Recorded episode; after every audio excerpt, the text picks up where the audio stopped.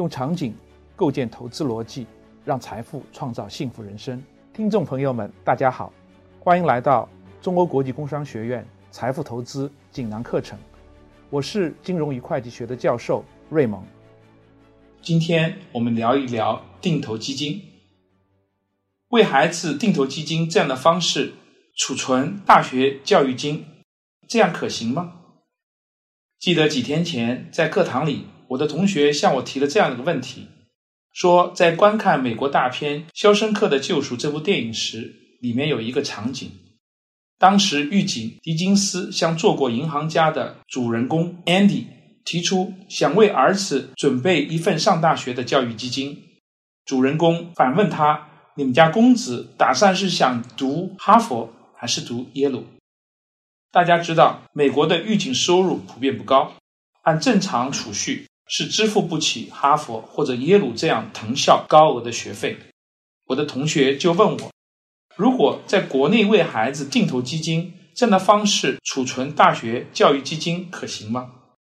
回答这个问题，首先我需要大家了解一下什么是基金定投。基金定投是投资基金、理财升值的一种方法。我们先从字面意义解释一下基金定投。基金是为了达到某一个目的而设立的，具有一定数量规模的资金。定投两字，简单来说，就是在固定的时间做固定的事。比如说，每天早上七点起床，定投也就是在固定的时间投入固定数量的钱到某一个基金产品当中。定投基金可以按照天、按照周、按照月、按照年度来定投。其中按月和按年是最常见的方式，就像邻居李四，每一周的周二会向某某基金产品中投入一百块钱；对门的张三每个月的十号就会向某某基金的产品投入三百块钱；王五每一年的六月十六号，在他这天的生日。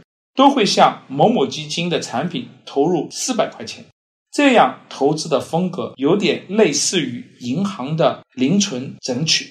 一般而言，我们说的基金定投属于一种中长期的稳健投资。我认为主要适用于以下四种人群：首先是对资本有未来明确规划的投资人，比如说父母为子女筹划未来教育基金。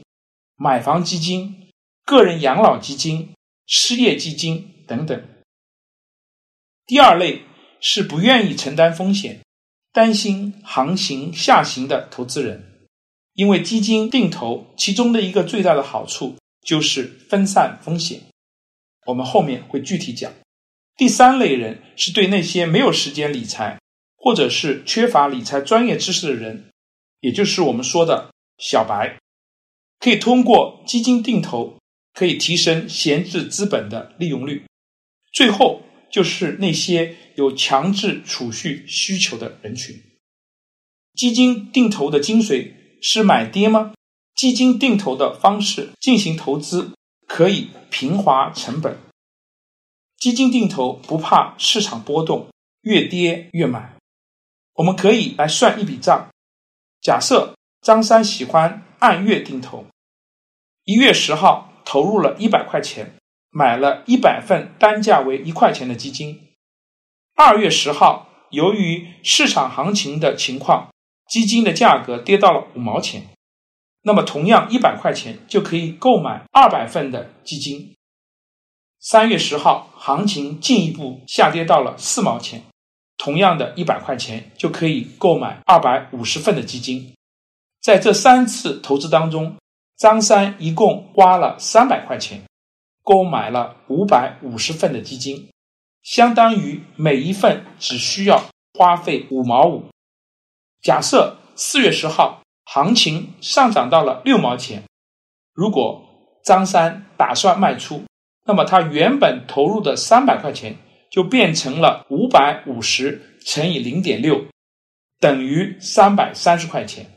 换句话说，在这三个月当中，它的收益率是百分之十。当市场下跌，定投可以平滑成本，市场上涨能为投资者带来收益，同时定投还可以降低购买的难度。定投基金的投资的门槛相对比较低，低买高卖是投资获益的原则。可对于大多数投资小白来言，可是对大多数投资小白来说，找到哪个低点简直比登天还难。但是基金定投却可以做到让广大的投资者不必花太多的时间和精力找到市场的低点。一个比较低的价格买到基金，这样就简化了择时的问题，降低了购买的难度，同时又提高了市场资金的流动性。另外，定投还可以分散风险。中国股市很特别，也就是熊长牛短。如果我们将鸡蛋都放在同一个篮子里面，买入同一只股票，则套牢的风险就非常大。而定投却可以不断的摊平投资成本。当牛市到来时，定投收益率相对于一次性投入就会高出很多，这样风险就明显小了一次性大规模的投资。这也就反映出所谓的微笑曲线的力量。此外，通过计算和观察历史数据。即使在牛市高点买入定投，在熊市反弹的行情当中卖出定投，也能获得正收益。如果通过计算和观察历史的数据，即使在牛市的高点买入定投，在熊市反弹的行情当中卖出定投，也可以获得正收益。任何事情都有两面性，基金定投也有它自身的风险。第一个当然是市场风险，定投基金不是没有风险，只是风险较小而已。股票型的基金和债券型的基金定投都没有办法避免市场的波动。当发生金融危机时，所有的投资人所持有的投资资产的价值必然会受到负面的影响。第二个风险是选择定投，当然还有一定的时间风险，因为定投它是。定在某一个时间点进行投资，有可能就在那个时间点行情并不尽如意，比如说发生了金融危机，也有可能成本太高，或者是大市收益率过低。第三个风险是在于定投钝化风险，基金定投通常要求投资者具备很高的计划性，但是市场上一些人通常没有遵循一开始的计划。小马拉大车没长进，反而随着市场追涨杀跌。殊不知，高波动性会利于定投日后的收益，尤其在市场低迷时停滞了加仓，这也是导致后期成本分散效应不明显的主要的原因。那么，回到刚才那个话题，定投基金的方式来储存大学教育金是否靠谱？现在。我们可以用几个假设来探讨一下定投基金的方式积攒大学基金是否稳妥。我们首先看国内，以国内某985高校金融专业为例，每一年的学费是六千五百元，住宿费是一千两百元每一年。如果每个月的生活费按两千元计算，则大学一年的开销差不多是。三万一千七百块左右，四年下来差不多是十二万六千八百元。如果再加上两年研究生，两年总计十八点四万元，住宿费一千两百块钱每个月，则本科加上研究生的费用差不多是三十一万三千两百块。就像开篇时说的，电影当中预警的假设。打算让我们的孩子去留学读本科和研究生。以国外的藤校为例，本科和研究生一年的学费加生活费差不多是三十万人民币，五年一共要一百五十万人民币，五倍于国内上大学的费用。这对于普通的家庭而言，的确是一笔不小的开支。这时候，我们应该如何提前去规划、去准备？一份积极稳妥的教育基金，让我们的孩子去选择学校范围的时候的自由度更高呢？定投基金是可以按照复利来计算的。简单来讲，上一期的本金和利息可以利滚利参与到下一期的投资当中，这就非常类似于银行计算利息。如果按十八岁子女开始上大学，从子女一出生就开始定投基金，利滚利十八年，假定每一年定投基金的收益率是百分之五点三二。为什么是百分之五点三二呢？这就是前五十只定投基金它的数学平均数。如果每一年投入一万两千块钱，相当于每个月定投一千块钱，十八年以后，教育基金的总额。就是三十四万七千八百四十五元，足够国内完成研究生的费用。如果其他条件不变，家长想送自己的孩子去藤校，则需要满足一百五十万人民币的费用，家长则需要每一年定投五万两千块钱，换算下来，每个月需要定投的金额是四千三百三十元。当然，家长。也应该根据学费的变动情况，及时的调整定投的金额。父母在为子女挑选定投基金时，应该注意什么呢？作为购买定投的父母，首先应当是要坚定自己定投的计划，短线操作不稳妥。定投基金是一项中长期的投资，通常不适于短线的玩家，最好持续三年以上。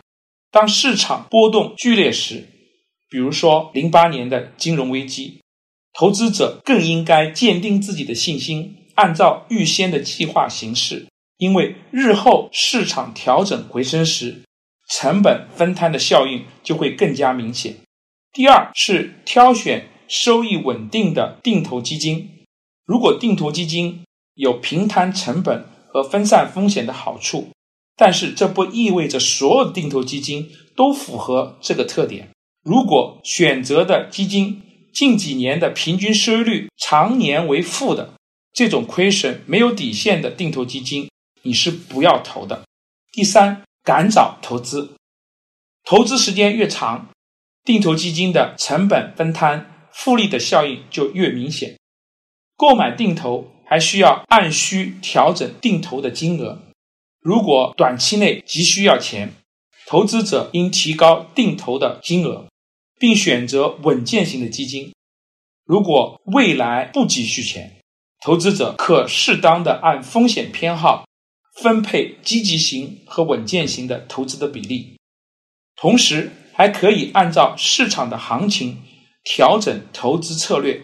牛市的时候，投资者应该将更多的钱投资风险比较大的基金。比如说股票型的基金，因为成长性比较好。更重要的，一定要量力而行。投资者应当估算一下自己每个月会留下多少闲钱。倘若每个月从工资当中扣款的比重过大，当紧急事件发生时，投资者就会遇到抓瞎的可能。选择波动幅度较大的定投基金，利于收益。如果投资者的目标理财期，是中长期，比如说五到二十年，则建议大家选择波动幅度比较大的基金。假如就打算短线一两年而已，则选择业绩稳定的基金更合适。这就是今天我想和大家分享的内容，谢谢大家的聆听，再见。